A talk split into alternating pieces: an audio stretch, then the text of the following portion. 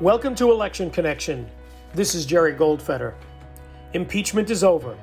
As lead House manager Jamie Raskin so eloquently put it, the impeachment wasn't just about Donald Trump. It was about the Constitution.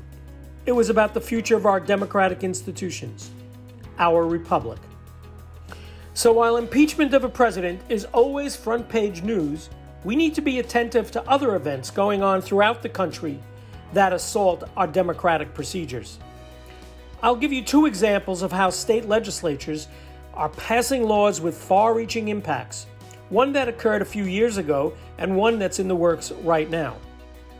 In November of 2016, a Democrat unseated a Republican governor in the state of North Carolina. About 5 million votes were cast, and the Democrat Roy Cooper won by about 10,000 votes only.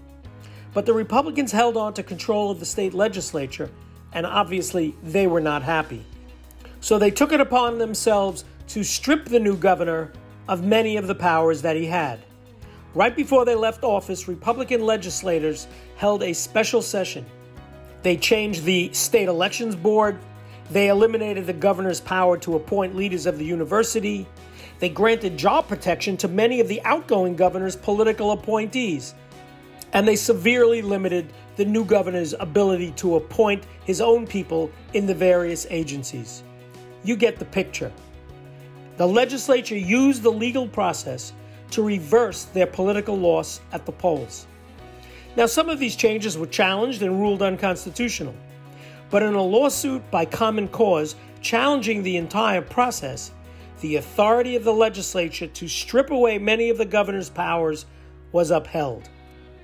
This year, the Republican legislature in Pennsylvania is attempting a similar, if not more severe, gambit.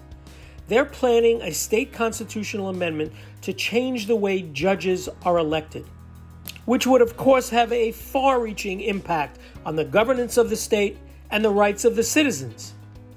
Currently, state judges are elected at large by all the voters of the state.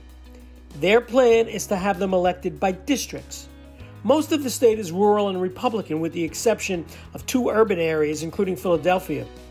If this new plan goes into effect, the urban areas will undoubtedly elect Democrats to the bench, but throughout the rest of the state, Republicans are likely to be elected as judges. This will dramatically change the philosophy of the entire court system. We like to think of courts as objective and nonpartisan, but a judge's political affiliation does have an impact on how they will rule on close election cases, on criminal justice matters, on civil rights. Fortunately, this new system needs the approval of the voters because it's a constitutional amendment. So we need to keep our eye on Pennsylvania to see how this plays itself out. And we also need to be attentive in other cases where state legislatures across the country might attempt to undermine democratic procedures in their states.